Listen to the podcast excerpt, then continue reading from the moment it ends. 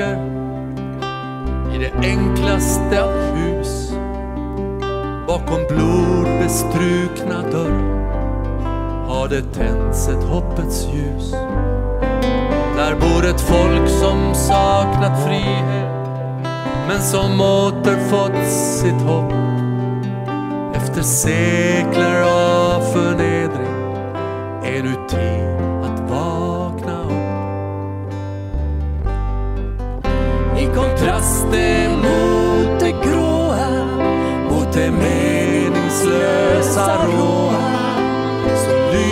klart och tydligt blodets färg.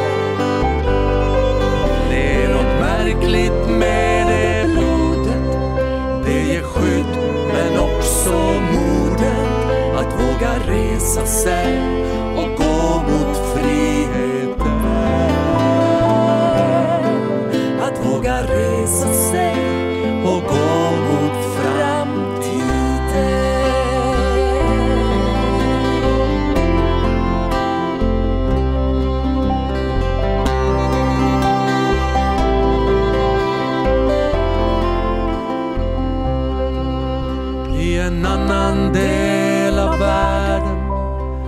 efter 40 långa år binds ett snöre i ett fönster bes en hemlig bön om nåd. I ett litet rum i muren bor hon som aldrig har hört till. Hon som köps för att förnedras men som man gör med som man vill.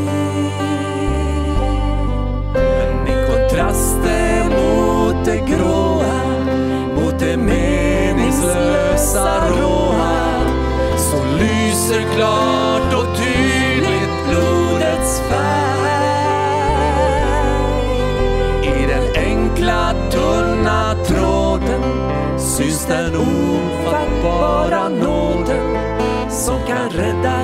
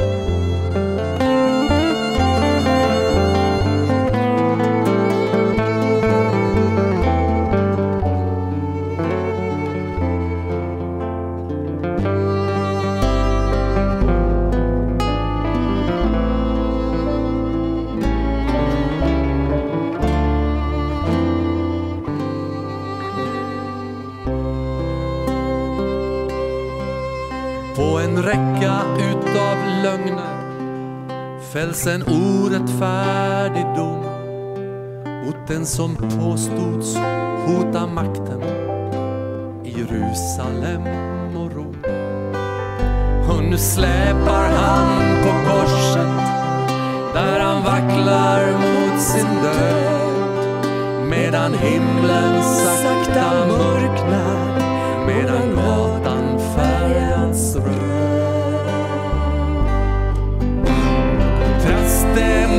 det gråa, mot det meningslösa råa som lyser klart och tydligt blodets färg.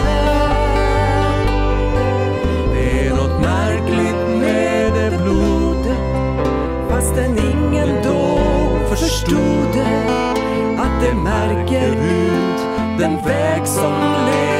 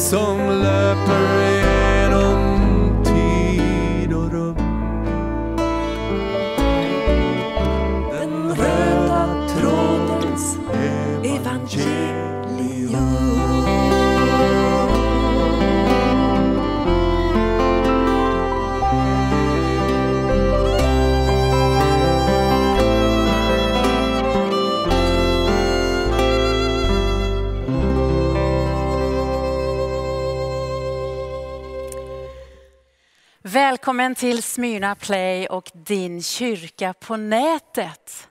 Det är väldigt, väldigt roligt att så många av er vill följa med oss på vår påskvandring när vi följer Jesus steg för steg de åtta sista dagarna i Jerusalem genom den veckan som förändrade världen. Och nu har vi kommit till den femte dagen i vår vandring. Vi har varit på palmsöndag och sett hur Jesus rider in i Jerusalem, hört Hosianna-ropen och allt detta. Vi blev med honom upp på tempelplatsen när han röjde i templet. Vi såg honom rasande. Sedan satt vi ner och lyssnade när Jesus pratade om vad som ska hända den sista tiden, de sista dagarna innan hans återkomst. Och så såg vi Jesus böja sig ner och tvätta lärjungarnas fötter igår. Och nu är vi framme vid torsdag. Och inför den här dagen så säger Jesus specifikt att hur har jag inte längtat? Han har längtat efter den här dagen, efter den här måltiden. Och här sitter jag med Mark. Vi ska alldeles strax undervisa om påskmåltiden. Och eh, vad är det som är så speciellt med den här dagen, Mark, och med den här måltiden? För det är inte säkert man vet varför man firar skärtorsdag som vi har kommit att kalla det. Nej, precis. Och egentligen så kan man ju fortsätta med just den tanken som du sa här, nämligen att det är någonting som Jesus sa att jag har längtat efter detta. Och på något vis så skapar det ett, en grund för det som vi ska sedan få vara med om den här kvällen, att mm. upptäcka just innebörden av den här sista måltiden. Men för vår del så befinner vi just nu i mycket speciella tider och eh, vi kan inte samlas riktigt som vi hade tänkt. Men vad vi kan göra är att vi kan fira nattvard ändå. Eh, vi kommer att göra det här i kyrkan och ni har möjligheten att göra det där hemma där ni finns också. Men vad vi kan konstatera är att nattvarden har firats genom alla tider men också under en massa olika omständigheter och en massa olika platser med. Men både i kyrkor och i katedraler, Eh, men också i lerhyddor och eh, faktiskt till och med i fängelse så har man firat nattvard. Vi ska idag göra det på ett lite annorlunda sätt än vad vi är vana vid. Men eh, du kan vara säker på i alla fall att ingenting kommer att kunna hindra oss ifrån att fira nattvarden. Oberoende på om det är här eller om det är hemma hos dig, du som tittar just nu. Och därför vill vi fortsätta med att ge lite korta instruktioner. Och vi inbjuder dig som tror på Jesus Kristus som din eh, frälsare att passa på att hämta lite bröd, hämta ett glas med lite saft eller lite juice så att vi senare kan få dela nattvarden med varandra. Som sagt, oberoende på var du befinner dig någonstans så kan du få vara med om att fira nattvard med oss den här kvällen. För att vi inser att nattvard är ju betydligt större än det här rummet, eller hur? Mm. Om vi ska förflytta oss då och gå in i vår historia lite grann. Hur var det i Jerusalem just den dagen eller den kvällen? Men det här är en väldigt, väldigt speciell dag, en väldigt speciell högtid i hela den judiska traditionen och kulturen. Och Jerusalem sjuder fullständigt av liv. Därför att eh, den här dagen inleder påskhögtiden, den största högtiden i deras kalender. Och den inleds då på kvällen med en väldigt stor måltid som samlar alla barn, alla generationer runt bordet under flera timmar. Och jag kan egentligen bara kanske jämföra det med våran julafton mm. och våran jul då, då, hur vi förbereder oss Eh, till jul. När vi städar huset, vi gör det fint, vi gör det rent, vi, vi handlar, vi köper in massa mat, vi planerar för ledighet och många måltider med familjen och sånt där. Och inte minst då julbordet. Och nu idag på torsdag förbereder man sig för påskbordet. Man ska fira någonting som heter påskseder. Och seder betyder ordning, alltså det är en väldigt speciell ordning i den här måltiden. Mm. Och, eh, Jesus och lärjungarna kom ju till Jerusalem för att fira påsk. Det var många, många pilgrimer som kom och de följde den här ordningen. Alltså de gick rakt in i den judiska traditionen som då är full av symboler och, och regler och sånt där. Och man kan lite tänka Mark, alltså hur ska vi som kristna förhålla oss till just den där grejen? Ja, det kanske inte är helt enkelt, men jag tror att vi kan ändå eh, få lite vägledning genom aposteln Paulus och det som han förmedlar genom sina skrifter.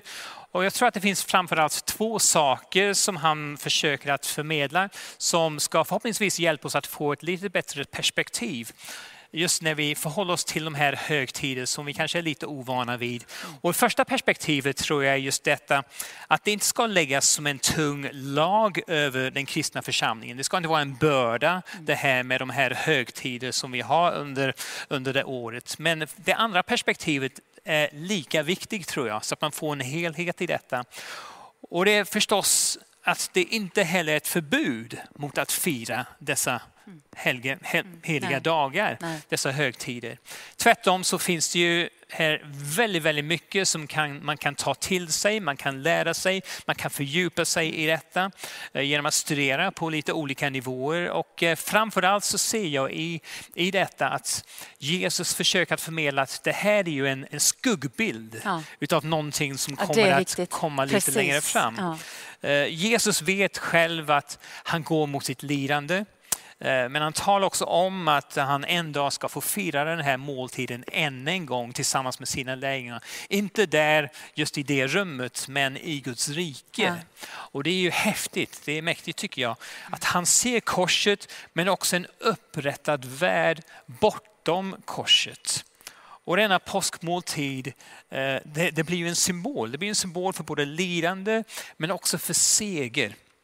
Och du och jag ska denna kväll försöka att, att på något vis undersöka några av påskmåltidens detaljer och inte minst de fyra bägare som står redo på bordet mm. där borta. Mm. Som är en så viktig och integrerad, strategisk och oerhört betydelsefull del utav just påskmåltidens bordsdukningen. Så det ser vi fram emot.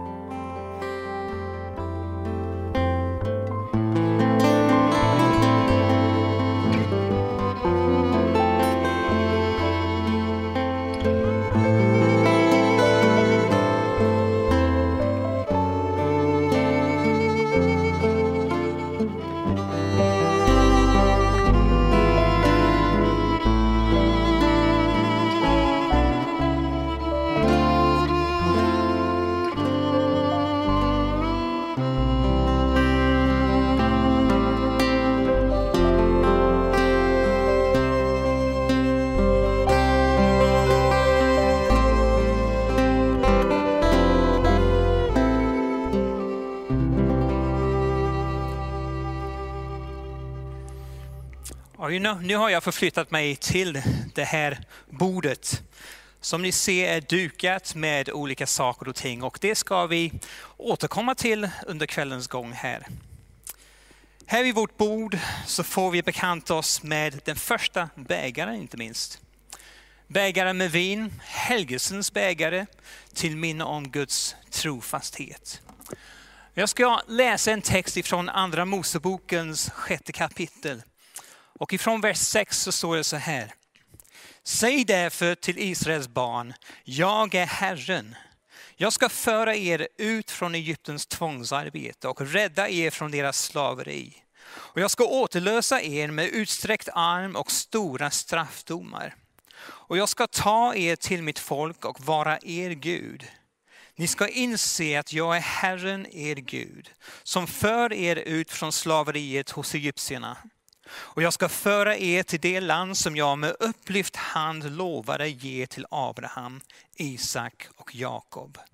Jag ska ge er det som arvedel.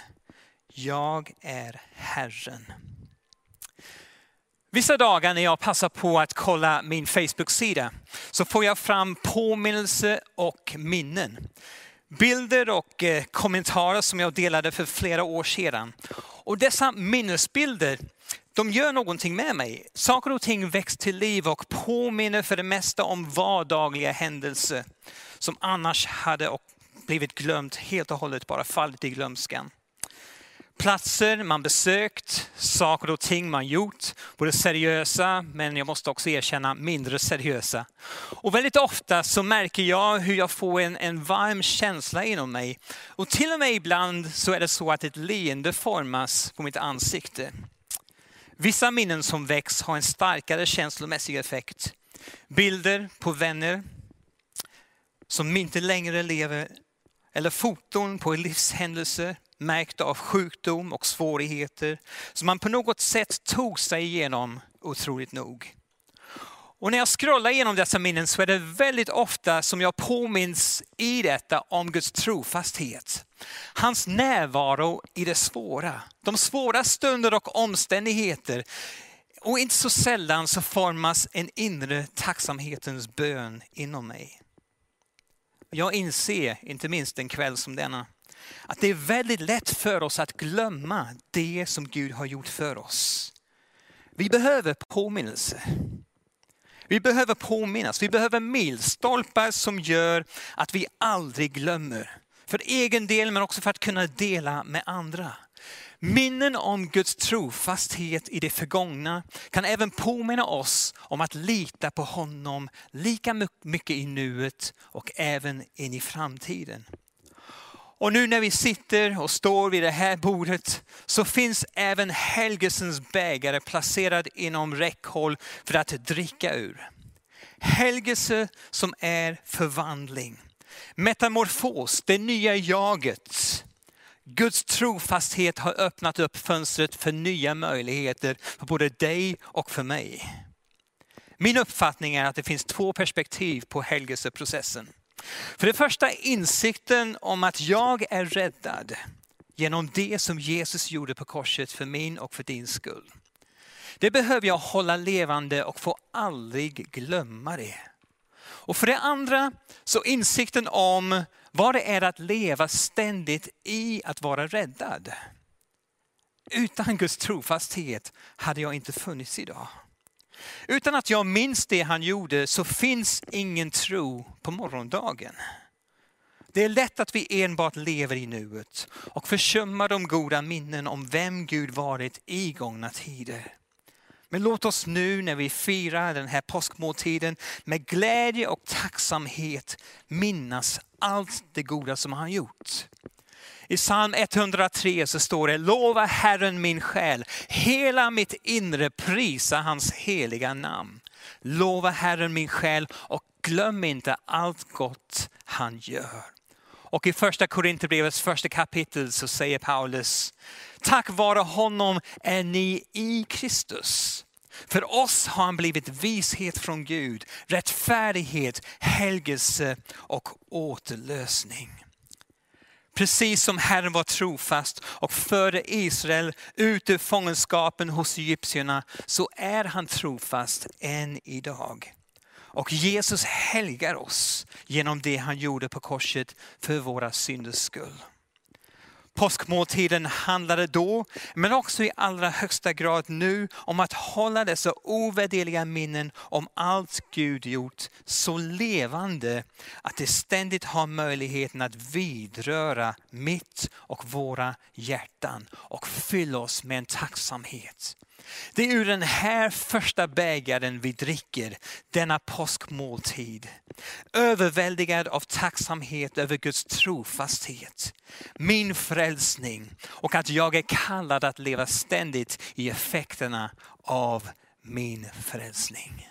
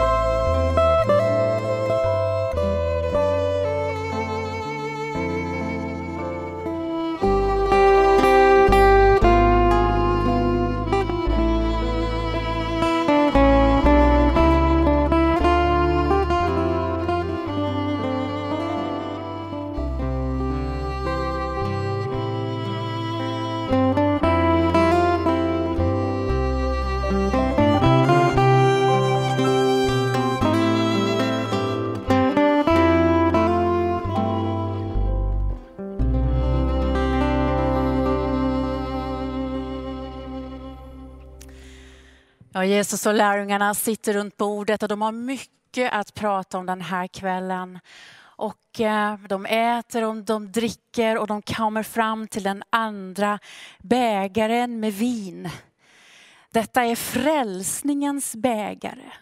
Därför att det är bara Gud som kan frälsa oss. Det är bara Gud som kan rädda oss. Och när du tappar kontrollen över ditt liv och när vi tappar kontrollen över vår värld, då är det Gud som är vår borg, det är Gud som är vår klippa och vår frälsning. Så var det då i Jerusalem runt bordet. Så är det också nu här hos oss vid vårt bord. Men så mitt i måltiden så byter Jesus plötsligt tempus. Han börjar sluta prata om det som ligger bak det frälsningshistoriska och så flyttar han måltiden in i samtiden. In i våra liv så att det handlar om dig och det handlar om mig och det handlar om frälsning här och nu. Han pratar till och med om framtiden. Ger oss hopp nu, mitt i en söndrad och brusten värld. Och de får dricka ur frälsningens bägare tillsammans med frälsaren själv. Och du vet att när Jesus leder an i lovsången så klickar det till i lärjungarnas hjärta liksom en glädje. En glädje som de inte känt förut. För jag menar, här sitter sitter de runt bordet, påskbordet, som i så stor grad handlar om Messias förväntan, om Messias längtan. Och de sitter tillsammans med Messias till bord. Det är helt surrealistiskt. De får nypa sig i armen. Därför att vad är det de är med om egentligen? Samtidigt så skaver en frustration, en smärta som är svår att förklara, svår att förstå. Därför att istället för att lägga ut stora, starka ord om det messianska riket så börjar Jesus tala svåra ord om lidande och smärta. Det var tre bröd på bordet, precis som det är här hos oss idag. Och det här är ett osyrat bröd, alltså det är inte jäst. Det är mjöl, det är salt och det är vatten. Enkelt. Det är alltså ett fattigmansbröd. Därför det här brödet mättade hungriga slavar i Egypten, gav dem bokstavligen liv och hopp om liv. Så i varje judiskt hem, både då och nu, är det här brödet en väldigt stark symbol för livet själv och för frälsning. Och jag, jag tycker det är intressant då, just med det här brödet, jag vet inte om ni kan se detta, men det är ränder i brödet och det är liksom prickat, det är picklat kan man säga för att det inte liksom ska fluffa upp när man gräddar brödet. Och när jag ser då det här judiska matzabrödet som det heter, så kan jag inte låta bli att tänka på Jesaja 53 eftersom Jesus binder det här brödet så tydligt till sin egen kropp. Där det står, han blev genomborrad för våra brott. Slagen för våra synder. Straffet blev lagt på honom för att vi skulle ha frid. Och genom hans sår är vi helade. Så tar Jesus det mittersta brödet, han delar det i två. Och i den judiska måltiden så äter man faktiskt bara halva brödet. Och det är helt enkelt därför att måltiden haltar. Måltiden är inte hel, den är inte fulländat förrän Messias själv tar sin plats vid bordet och är med i måltiden. Så brödet det vittnar om frälsning, det vittnar om Messias förväntan och Messias längtan. Han tog ett bröd tackade Gud, bröt det och sade, detta är min kropp som offras för er. Gör detta till minne om mig.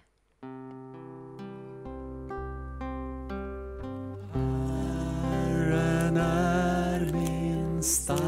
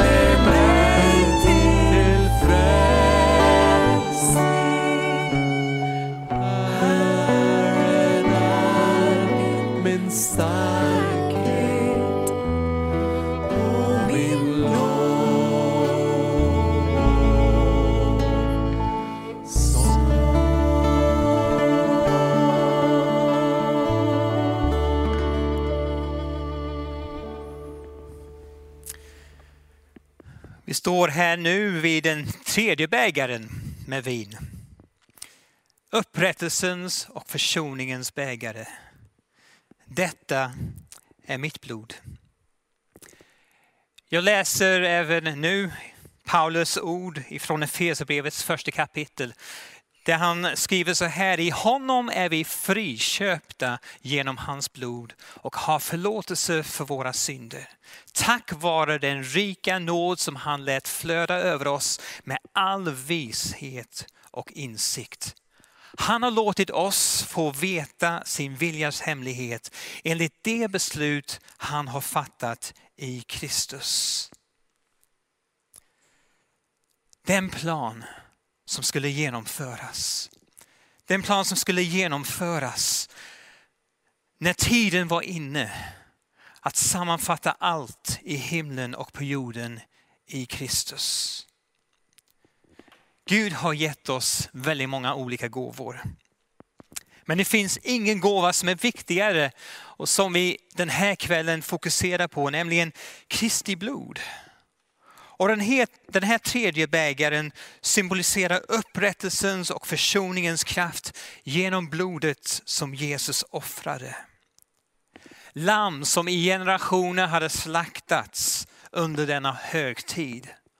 Och så nu Jesus som sitter vid bordet. Påskalammet som kommer att ge sitt liv för dig och mig. Trots det så inser jag och säkert ni också att vi inte alltid har fattat innebörden och betydelsen av Jesu blod. I Gamla Testamentet så berättas det att innan Israels barn befriades från sitt mångårigt fångenskap så besöktes Egypten av bestraffningsplågor. Bland annat dödens ängel som besökte alla hushåll i en redan hårddrabbad Egypten. Och jag läser från Andra Mosebokens tolfte kapitel. Mose kallade till sig alla de äldste i Israel och sa till dem, gå och hämta ett lamm för varje hushåll och slakta påskalammet. Ta en knippa isop och doppa den i blodet som är i skålen och stryk blodet på det övre dörrträet och de båda dörrposterna. Ingen av er får gå ut genom dörren till sitt hus före morgonen. För Herren ska gå fram för att slå Egypten. Men när han ser blodet på det övre dörrträet och de båda dörrposterna så ska han gå förbi dörren och inte låta fördärvaren komma in i era hem och slå er. Detta ska ni hålla. Det ska vara en stadga för dig och dina barn för evigt. Och när ni kommer in i det land som Herren ska ge er, som han har sagt, så ska ni fira denna gudstjänst när era barn frågar er, vad betyder den här gudstjänsten? Då ska ni svara, det här är ett påskoffer åt Herren, för han gick förbi Israels barns hus i Egypten. När han slog egyptierna så skonade han våra hus. Och då böjde folket sig ner och tillbad. Och Israels barn gick iväg och gjorde så som Herren hade befallt Mose och Aron.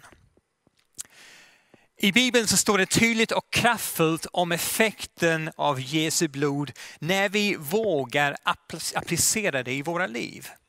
Och den här tredje bägaren som vi har framför oss, upprättelsens, försoningens, välsignelsens bägare som vi dricker av, den ger oss en mängd olika saker. Och mycket kort här så ska vi ta och se vad vi är lovade genom detta. I Hebreerbrevet så står det att vi får vara en del av att uppleva förlåtelse. Att vi renas enligt lagen, nästan allting med blod. Och utan att blod utgjuts så ges ingen förlåtelse. I Johannes kapitel 6 så svarar Jesus och säger så här, jag säger er sanningen. Om ni inte äter människosonens kött och dricker hans blod så har ni inte liv i er.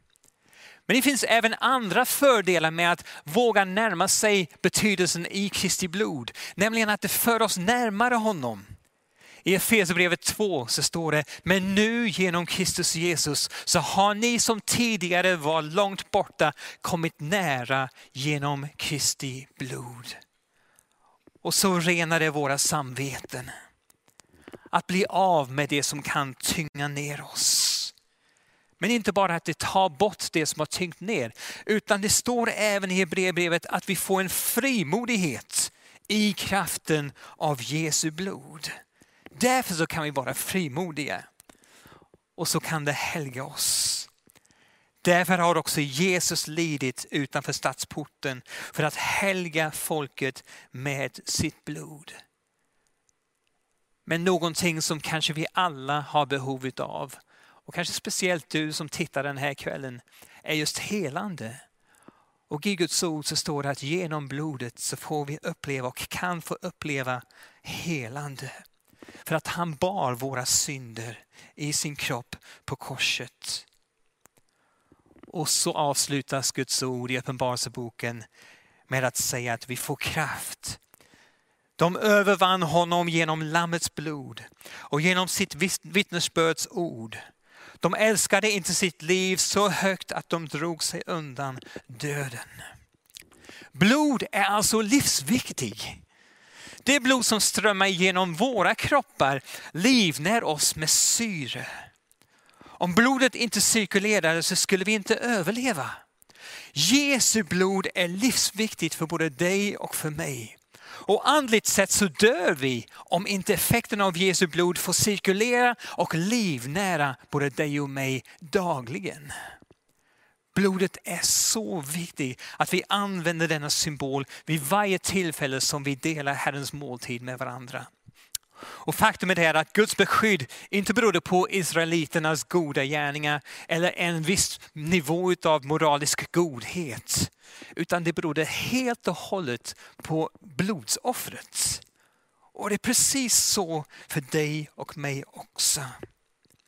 Gud befriade folket för att kunna försonas med honom.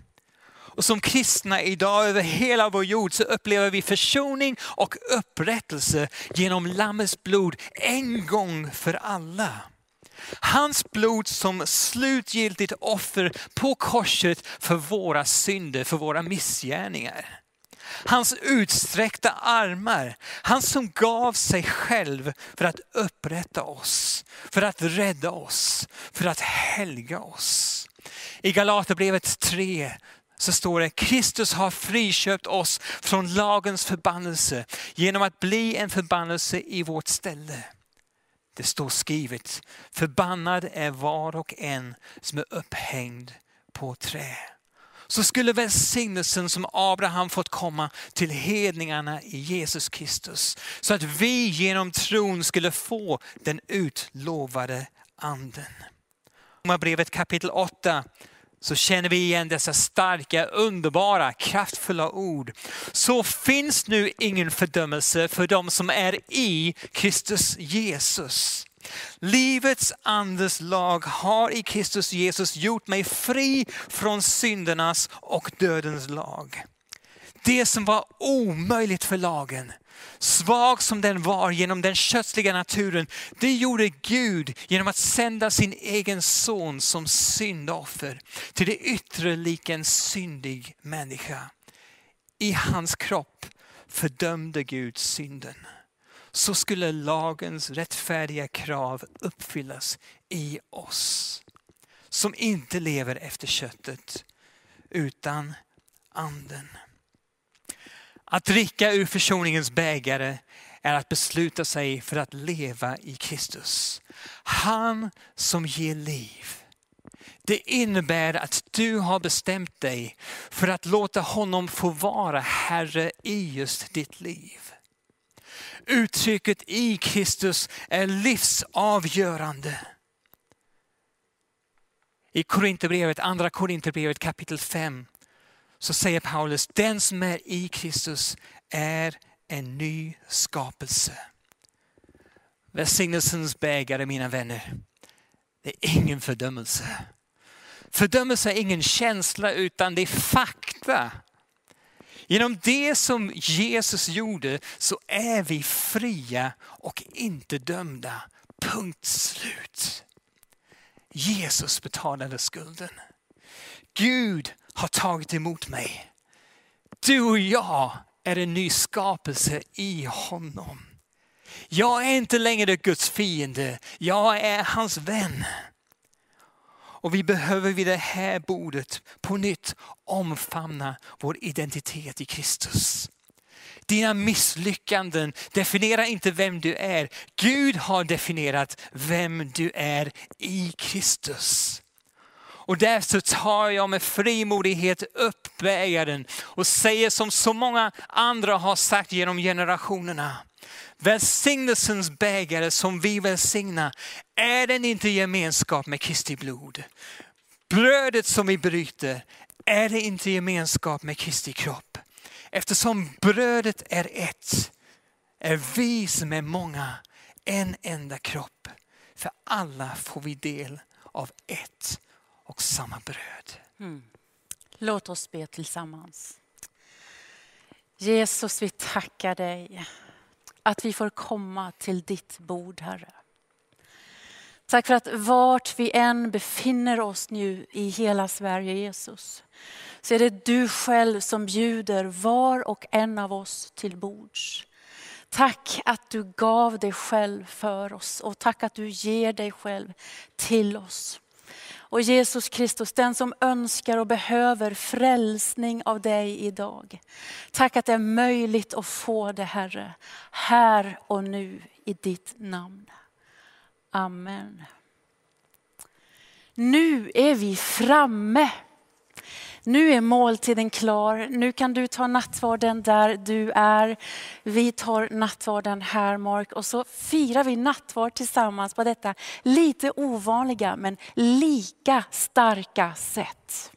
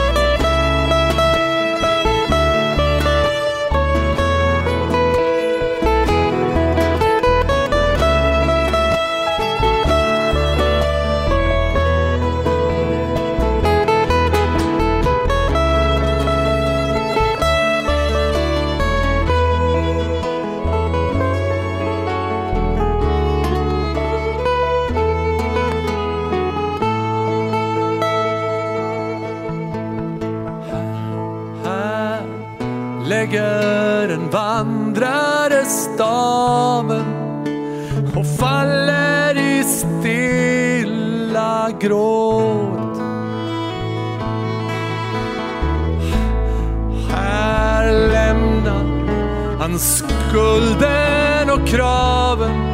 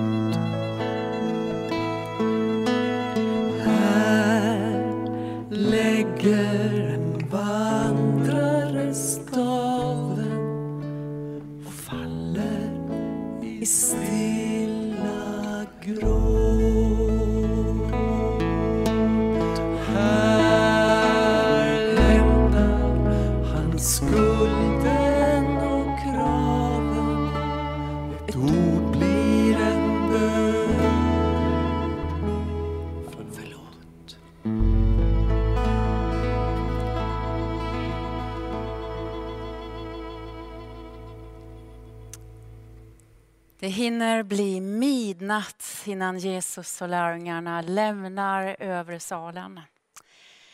Men natten nu som vi går in i, mellan torsdag och fredag, Tro inte att det var många i Jerusalem som sov. Nej, för det här är en natt då man vakar och man väntar. Man ber in och vakar in och väntar in att Gud ännu en gång ska gripa in i historien. Precis så som han gjorde den allra första påsknatten i Egypten. Då kom han med frälsning till några slavar. Han gjorde dem till ett folk, han gjorde dem till en nation. Nu ber de och vakar in att Gud ska gripa in och komma med frälsning till alla folk och till alla nationer. En evig frälsning som bara Messias kan ge. Så i husen i Jerusalem den här natten så skiner lamporna och i kvarteren ska man höra dova röster och skratt och sång och samtal som surrar. Och det är detta då, då som Jesus och lärjungarna lämnar övre salen, ger sig över Kidrondalen, över till Olivberget och så stannar de upp i Getsemane. Getsemane är en trädgård, en underbar trädgård med vackra, vackra olivträd. Och nu har alltså fruktträden precis hunnit slå ut i blomning. Va? Och jag vet inte om du har tänkt på det, men den här veckan som vi är inne i just nu, då är det fullmåne. Det är för att det är fullmåne den här veckan som påsk ligger i början av april det här året. Så himlen är vacker den är ljus, och luften är mild och skön. Och det är som om hela naturen bara acklamerar och understryker att det kommer en ny vår. Det kommer en ny säsong med frälsning och framtid från vår Gud. Men eh, i Jesu eget hjärta så har ångesten satt sig som en klo i bröstet. Och han tar med sig Petrus, Jakob, Johannes längre in i trädgården och så delar han sin börda med dem och han ber om hjälp. Han säger, min själ är bedrövad ända in till döden. Stanna här och vaka med mig. Men vet, lärjungarna har ätit tidernas måltid, de är jättemätta, det har varit en lång dag. Och sedan har deras känslor svängt från höger till vänster hela dagen. Det har svängt mellan hopp och förtvivlan. Å ena sidan den berusande glädjen att få fira påsk med självaste Jeshua HaMashiach. Å andra sidan de svåra orden om lidande, smärta smärta och död. Och jag säger, vem av oss skulle inte ha somnat? Men Jesus själv faller ner på knä med ansiktet mot, mot jorden och tyngden av världens skuld, orättvisor och synd ligger på hans axlar. Och det börjar sippra blod ur hans porer. Aldrig, aldrig har vi sett Gud så mänsklig, så sårbar, så svag. Och kanske är det just detta som gör att du, där du sitter, kan lita på att du har en frälsare som förstår dig i din oro som ser dig i din ångest. Jag menar alla brottas vi just nu med det som pågår i vår värld. Det finns en kollektiv ångest, en kollektiv oro. Men vi har en frälsare med oss som är nära i vår oro. Mitt i en brusten värld. Som vi kan luta oss till och som håller vår framtid, vår värld i sina händer. Så hör vi Jesus ropa ut i natten, min far, om det är möjligt, så låt denna bägare gå mig förbi. Vad pratar han om? Vad då bägare? Jo, men han pratar om den fjärde bägaren vredens bägare, domens bägare. Därför det finns en vrede också i Gud. En vrede över allt ont som sker. Sann kärlek måste ha element av vrede över det som är orättvist och orättfärdigt. För det är inte så att Gud inte bryr sig om det som sker, att han inte ser vad som händer. Men Jesus kom inte för att döma världen. Han kom för att erbjuda frälsning. Så han hoppar över domens bägare. Han lämnar kvar bägaren på bordet. För han ska tömma den bägaren själv. Ensam. Det var ju därför han kom. Du vet att blicken blir klarare när vi ber. Så starkt av bönen samlad går Jesus tillbaka till lärjungarna och så säger han, stunden har kommit. Nu överlämnas Människosonen i syndarnas händer.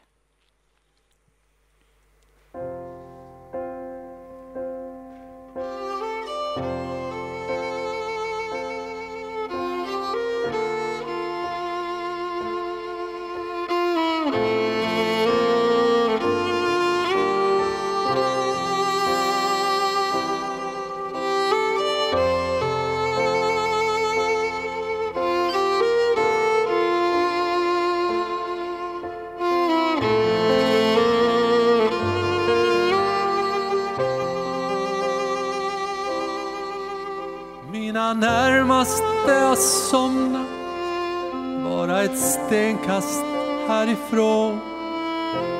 Och nu är det bara du och jag och natten.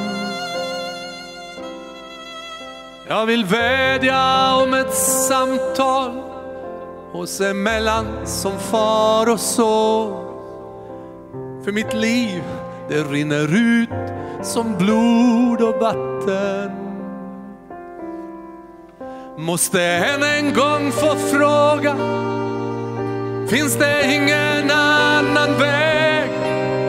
finns det ingen annan bägare att tömma. Finns det någon annan plan så tala om det här och nu. För livet rinner ut av allt att döma.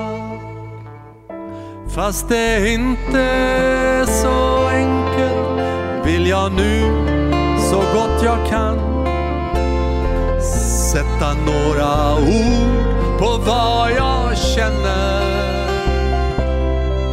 Visst har jag oro för min mamma, mina syskon lika så. Och du vet hur djupt jag älskat mina vänner. Men är det inte det som skrämmer allra mest. Inte hån och straff, dom av ondska driven.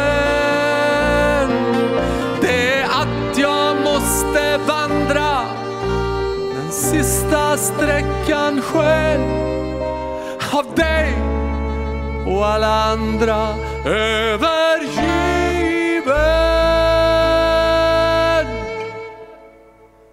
Här i Getsemane semane från ett hjärta till ett annat. Här i Getsemane där så mångas kärlek kallnat. Här i Getsemane dit jag ofta gått för att höra rösten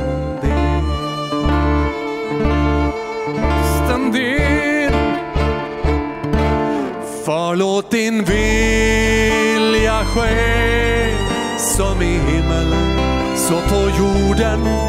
Far låt din vilja ske vad jag stavat på de orden.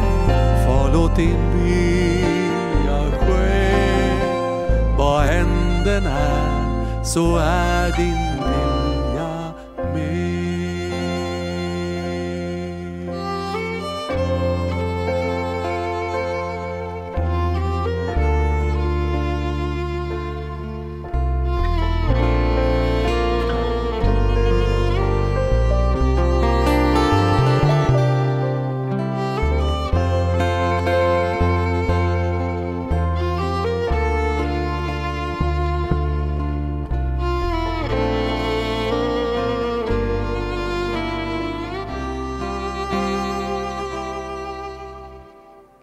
Här i ett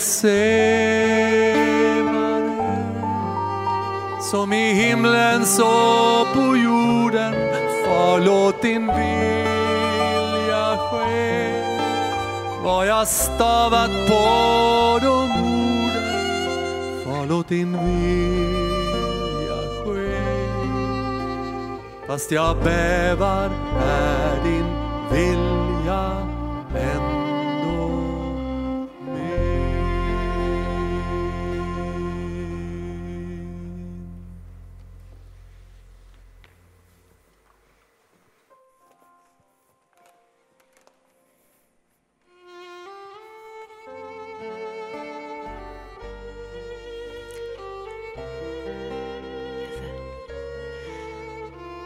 Tusen tack för att du ville följa med oss till eh, övre salen och fira nattvard med oss idag. Du får gärna stanna upp i natt och vaka om du vill. Va? Men eh, jag kommer gå hem och lägga mig därför att imorgon är det en lång dag. Och Jesus har den längsta dagen framför sig. Och vi ska följa Jesus imorgon när han går lidandets väg för din och min skull. Så tusen tack för idag och välkommen tillbaka till oss i Smyrna, Göteborg.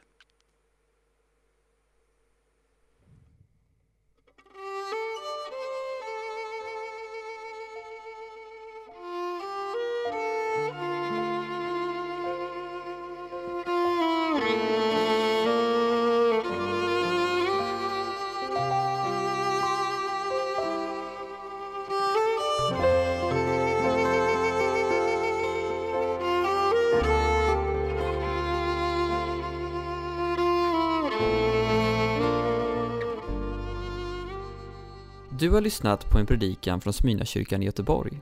Hjärtligt välkommen att lyssna igen eller besöka Smyrnakyrkan. Gud välsigne dig och din vecka.